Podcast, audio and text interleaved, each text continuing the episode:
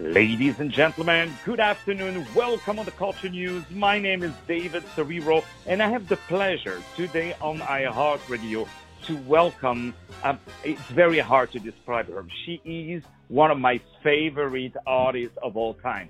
She is one of the best pianists. To me, she is the best pianist, but I would say she is one of the greatest pianists of all time. And guess what, ladies and gentlemen? She is French. She is the pride and joy of France. So in France, we have great pastries. We thank God every day for giving us beautiful architecture, but also we thank God for giving us our wonderful guest of the day. Her name, of course, you recognize her. Her name is Hélène Grimaud. She is absolutely divine. She has released a new album. She's touring the whole world, and we are so lucky to have her today over the phone right before rehearsal shows. She's doing so much. We are so happy to have her right over the phone, the lovely Hélène Grimaud. Hélène, how are you today? I'm very well. Thank you very much for your time. I'm looking forward to this conversation. No. Thank you to you. Thank you to you. First of all, where is your French accent? Because you you sound so perfect uh, American, you know. well, I've lived in the U.S. for a long time now, but um but people always guess that I come from France. There's no hiding it. that, that's per- perhaps your your natural je ne sais quoi, you know, that uh, uh, people love, love love so much. So, um, I would love to know things that we cannot find on Google. Can you tell us what do you remember from your childhood that made you start to become a, perhaps not a pianist, but to start at least to be attracted by this beautiful instrument, the piano? I think I really owe it all to my parents. Um, it was nowhere on my radar because music wasn't a part of their lives. Um, my mother sang a lot always at home. She had a very melodious voice, um, a very good ear, excellent pitch. Loved to recite poetry, which of course has music within it. Um, that was probably my very first exposure um, to music in its in its original form, if you will, the music of the language, and then her singing. Um, and then from there, I was just really lucky that they identified somehow a need for an extracurricular activity. I had a lot of um, energy in school, wasn't always, always well channeled. It got in the way um, more than anything, and um, the first assumption was that it was a surplus of physical energy. So the first um, activities that were offered to me were, you know, sports, dance. I was stiff as a broom. I had no interest in anything of the sort. And one of the last things was um, almost by chance was piano. Um, and so my father brought me into this basic um, music course for very young children. Um, there was a bunch of kids in a big room, an upright piano, a set of drums, and and an AD that was teaching the basics. And uh, by the time my father picked me up after that first 45 minutes, she came over to him and said, "I think she is gifted for music. I think you should have her start the piano. It's a good instrument to begin with. She can always switch later." But that's what I recommend. And the course was very, very basic. She would, um, you know, play a tune on the piano, have the kids hit the drums to detect if they had a, you know, sense of rhythm. Uh, she would have them sing along, and so it was really more music initiation course, if you will. And then it went from there. And so I'm so lucky that that you know this opportunity um, was given to me oh, it captivated wow. my attention. That, mm-hmm. that I think that that's really what what did the trick really because it changed my life in the sense that that it it didn't only um capture my my my attention but it captivated my imagination and from that moment um it was clear that whatever surplus energy was there was more mental than anything else and music channeled it so the sort of redemption wow it's so beautiful uh, and of course we're so grateful to your parents and uh, all the wonderful teachers, you know, who recommended you. Uh, I just don't see you behind the guitar or behind the flute. You know what I mean? You have this charisma that you need. Not that, uh, of course, the the flutists uh, don't have charisma. That's not what I meant. But I mean, you are embodying this instrument so well. And I didn't know, you know, about uh, uh, your your mom being a singer because it's funny. Every time I listen to you, whether you play Chopin or you play Brahms or you play any of these big guys, I always feel that your piano sings. You know, like I don't hear uh, different notes. I hear one note. It's a little bit like Duke Ellington when he mm. said that uh, the orchestra is the one instrument. You know what I mean? So um, I I'm feeling this um, uh, with you. If you were not Hélène Grimaud, if you were not Hélène Grimaud, how would you, I would say, qualify? Because I'm sure you heard so many pianists. You worked with Daniel Barenboim to start with, but you you work with so many. I'm sure you heard and you study and you analyze many many great pianists. I'm sure you can judge many pianists. If you were not Hélène Grimaud, how would you qualify your style? What is the signature of Hélène Grimaud from her own words? Oh, that's a tricky question. Um, not a trick question, just a tricky question to answer. Um, well, I would say perhaps the fact that, um, if nothing else, I think the playing is it's generous, it's honest, and it's emotional. Um, does not mean it doesn't have many shortcomings, but um, but when I'm out there, I give everything I have in the moment. And for me, the concert has to be an emotional journey. If it isn't that, then you don't really need it. You can stay home and listen to your favorite recording. So, wow. and what you said that earlier so is, a, is a great compliment, but it's also the greatest challenge to make the the piano sing because at the end of the day, it's just a percussive instrument. And you know, it has no natural sustain, and so that is always the défi, you know, if you will, as we say in French, this this uh, this challenge of making yeah. that sound um, take on so many different uh, incarnations, but but the goal is always for it to come as close to as close as possible to the human voice, um, because yeah. I, I think at the end of the day, the playing has to suggest something else. It has to be inhabited by something. It's not just about the notes, um, and it's even beyond what is between the notes. Oh, oh my goodness! Between the notes. Oh, that's I'm sorry. I just have to digest what you just said. That is something that I never heard. I mean, I heard Miles Davis talking about, uh, you know, using the silence and all of that, but I never heard someone saying there is also what is between the notes. That is so genius. That is so genius. Um, you know, we have that image um, of you know classical pianists who uh, play only classical music. They do nothing else. They they they wake up. They listen only to classical music. I still you know believe that uh, classical pianists they also need sometimes to uh, wash their ears also and entertain the ears is there any music that you? I know we're very you're very close to the nature. We're going to talk about that. But uh, what kind of other music do you like to play? Do you like jazz? I know you like Ravel, Debussy, which you know there's some of it in there. Um, yes. Is, is there any um, genre of music that you like to to listen or to dance on, or do you like to play? I like jazz very much. I like some rap, um, probably because of the the rhythmical element. I've always liked Eminem. I like Michael Jackson. I like Radiohead. A lot of other oh, groups. Oh, yeah. a lot of electronic musicians as well for the atmosphere that they create through a rather minimalistic soundscape. So yeah, many many different things, um, and that's you know that's what makes it so so interesting. Music has so many different um, languages, you know, within its own planet, um, and it's it's always an enrichment to be exposed to different different styles, um, different ways of suggesting another world.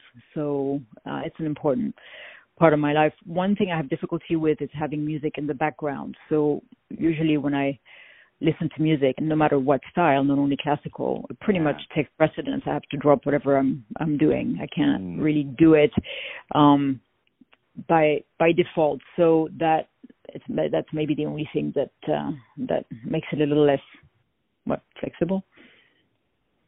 Wow, Well, you know, you, I love what you're saying. You know, so I couldn't agree more with everything you're saying. So you have recorded uh, a lot of beautiful material. You played almost every uh, composers, and on your most latest recording, you have recorded a beautiful album called The Messenger on Deutsche Grammophon. We say hello to our friends on Deutsche Grammophon with whom you are um, an exclusive artist, I believe, since 2002, if I re- 2006 maybe. Uh, and then you have created an intriguing dialogue between Mozart and Sylvestrov. Uh, can you tell us how that album, uh, I would say, came about?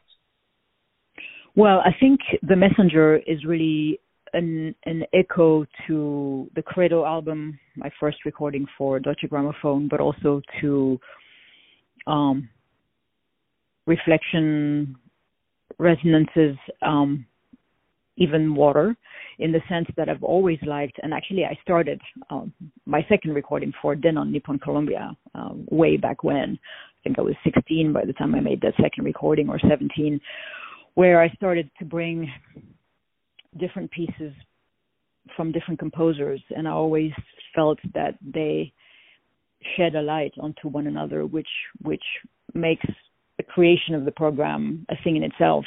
Um, and perhaps instead of hearing them in a context that would be more familiar, for example, with next to other pieces by that same composer or within one given cycle, but it is interesting to have these correspondences um, and to juxtapose them in ways which might be insolite, as we say in French, um, perhaps unexpected. Yeah. But at the end, when you listen to the whole, it creates it creates a story, whether it's through the tonality or through yeah. the emotional content.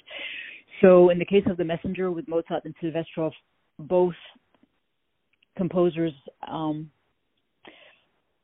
in my humble opinion, are musics that speak of of I think more more paradise lost than paradise found, and um, there is a very strong mystical presence to to both of these not only composers but these pieces which I specifically chose um, the D minor concerto, the two fantasies, mm. um, D minor, C minor by Mozart, which are his two most rhapsodic um, pieces by nature, actually. But um, and then the D minor concerto, which is perhaps the most Beethovenian, if one can say that. Um, this this sense of of um, this you know imminent um, entry of destiny, yeah. this this this meeting with with with fate. Um, it's a very highly dramatic tonality for Mozart, one he didn't use very often and I, I feel it has very personal uh, significance within his work. Um, and the Sylvestrov um, world, which I was introduced to by Manfred Eicher, the um, um director of the ECM label, years and years ago, actually through this uh, wonderful song cycle, Stille Lieder, Silent Songs. Um, and I fell in love with that music right there and then, a decade and a half ago at least, if not a little more, and then started to play quite a few of his pieces. So uh, this is also logical in that sense, but I feel that they create um, a very special world next to each other. Yeah, and we feel also we we can hear. Maybe you're gonna think I'm uh, I'm uh, crazy, but I we really feel the dialogues um, between these two, I would say, uh, universes of uh, Mozart and uh, Sylvestrov. So really, uh, congratulations! It's it's really uh, beautiful. If you would have a lunch with or dinner with Mozart, what would you tell him? What would you like to know from him? I probably would simply like to be in his presence and mostly be quiet. But that's the thing, you know, we often fantasize about the chance of of having a conversation with our favorite composers because they are you know they are partners just like the instrument um the piano which is well in my case probably my steadiest partner throughout my life and some of these composers are as well because they've been friends since childhood at the same time i always go back to the conclusion that um the best of what they have to give us is in their music, really, in their art. And as much as I would be fascinated to be able to find out more about the man, the human being um, behind the artist, I think, well, what more to ask for than the emotional con- con- content that they give us through their through their pieces, and how far that takes us. Um, you know, it's the case. Well, with with all of these composers, I believe that you know music creates a bridge towards the a spiritual world, a world which is yeah. um, beyond the one in which we, you know, we um, evolve throughout our lifetime, and um, and that's the greatest, the greatest gift. Yeah, and and uh, I'm always thinking, do these guys like Mozart, Beethoven would even think that you know, like 400 years, 300 years, 200 years later, people are still, you know, writing books about them, still learning them, and they are such an international language because I've been to Morocco and I've seen, you know, kids learning Mozart. You know, it's it's so so um incredible. They, we we owe so much, but we owe to you, Ellen, because not only you bringing your beautiful playing, but also you are doing these beautiful actions. We're so grateful to you because in 1999 you founded the Wolf Conservation Center, the WCC, in South Salem. So uh, I think you made worldwide renowned the city of South Salem because I don't think anybody else uh, outside of New York would know that city. But with all due respect, but no, you made that city worldwide famous because uh, first of all, you talk um, about it in your book. It's part of the title of uh, of your book. Um, you're very close, of course, to uh, the wolves. Can you tell us? Um, I, I, was going to ask a very naive question, uh, but why the wolves and not uh, another animal, or what do you find in the wolves that really uh, fascinates you? Besides, of course, their beautiful hair and the beautiful eyes. Well, what got me interested in the cause um, initially was actually the discrepancy um, that existed and to some degree still unfortunately exists and persists to this day the discrepancy between what people perceive of them and, what they truly are. Um, and that was the reason for for founding the wolf conservation center um, really as a as a not for profit environmental education organization. And the goal of which is to work to protect and preserve wolves in North America, and and that is best accomplished through science-based education. Very important because so many of the decisions made today are unfortunately not based in science. Um, but also advocacy and, and participation in the federal recovery and release programs for two of the most critically endangered wolf species, the Mexican gray wolf and the red wolf. And so that was for me um, the goal. You know, the wolf is a it's an umbrella species, keystone species, um, a top predator.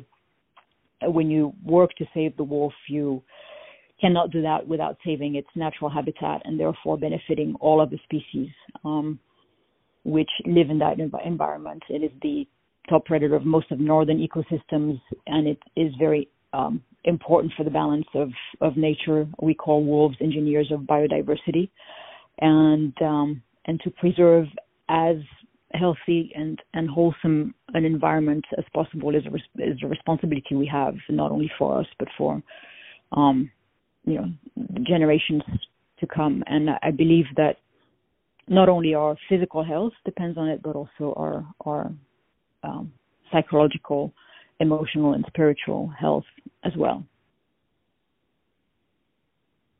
Well, we we're so grateful to you for uh, doing this, and and I hope uh, uh, I'll be able someday to to visit South Salem and visit all I the great you... things you do, and, and and bring yeah, and bring awareness on um, on all the the great things you're doing. You are so generous with us with your time. I don't want to take uh, too much. I want to thank from the bottom of my heart uh, Mr. Max Horowitz from uh, Crossover Media for putting this together, and most importantly, the amazing, the lovely Hélène Grimaud. Ellen, I don't know what to tell you. You are simply phenomenal. You are so inspiring. I read, of course, your your books. I listen to all your stuff every time there is a new video of you on YouTube. I run to to oh, watch it and and and to do what you do. Um, just tell me the truth. Um, how many fingers do you really have? well, I can confirm um, that I only have 10, unfortunately, even though I myself uh, yeah, yeah. very often that there would be a few more of those going around. But, so but what can I, I say? You, you, always have to yeah. compensate. yeah. no, but I, I feel that there were like another 10 or 20 more fingers, but no, uh, unfortunately, um, uh, no. It's, it's you are you don't come from this planet, uh, Ellen. It's a nice mm-hmm. try to tell us you were born in France, but you're coming from another planet. Uh, we, we we have to uh, admit that. Of course, I'm only kidding. Uh, the lovely ladies and gentlemen, my name is David Serero. I had the pleasure today on iHeartRadio and many other platforms. We are so excited, so honored. Listen to all her album, purchase all her album uh, make a donation to that Wolf Conservation Center. Go to run to see her performing. She's in Seattle, uh, sorry, in Houston. Then after she goes to Seattle, she goes to Naples in Florida. Lucky you in December. You're going to enjoy yourself over there. And um, you're going to have uh, a great time. You go on her website, helenegrimaud.com. You can see uh, more of her bio, all her agenda, and of course, you can purchase her wonderful music and follow up on the Wolf Conservation Center. Ladies and gentlemen, I am so happy. Ellen, I adore you, madam. I adore you. Thank you, thank you. Merci, merci, merci. Thank you so much for your generosity. It will accompany me Do, in times of doubt. No, can you say a, a little phrase in French for uh, for the people of France? Because right now I'm in Paris, so I'm gonna I'm gonna show off a little bit to the people. I'm gonna say yes with who I spoke today. I spoke with Hélène Grimaud. No one is going to believe me. Can you say a little thing in French, like, uh, you know, I don't know, something? bah, je peux vous dire, je peux vous dire que vous me manquez. Ça fait bien trop longtemps et je me réjouis de revenir à Paris fin janvier, début février, en, encore une fois fin mars. En tout cas, je vous aime, vous êtes irrévérent, je vous admire et vous êtes mon pays. Merci. To all of that for me, all of that for me? of course, you were not you talking of me. You were talking of the French people because they say, "I miss you." I thought, me, you know? no, no, no we of course. People think that I left France um, as a rejection. Not at all. There was no element of oh, rejection. never. No, no, no, no. Was, no, one, no, no was, one thinks that. I assure you. Search. It was a search for something else, simply. Of course, of course, and uh, and uh, listen, you're you're French in your heart you're French in your fingers. You are taking the beautiful French school of piano that in those days when teachers were giving all their heart and soul, it was not about money, it was not about getting private lesson, it was uh, putting everything into their students. So you are honoring all of that, and you are in the hearts of all the French uh, uh, people. And uh, you know, uh, you have many venues in in France. They also, you know, they can invite you more often, you know. so th- this is, uh, I want you to know that at least this show is your home. You can come back anytime. You see, when you have a French Moroccan over the phone, the ending of the interview is longer than the whole interview, right? The goodbye I love it. is longer That's than the whole interview. That's the way. well, God bless you, my dear. Have a lovely day. More music. You know what? We're going to play some of the Hélène Grimaud. You know what? We're going to do uh, next week. I'm going to do a Hélène Grimaud day. Throughout the whole day, we're going to play only Hélène Grimaud um, uh, music. Let's do that. We're going to do that. Oh my God. I love that woman. She's simply amazing. What a lovely lady. You guys are so lucky. Whoever can go and see her right now. More music. We're going to play some of that beautiful new record of the lovely Hélène Grimaud, our dear, dear friend. More music to follow up. Stay tuned with us.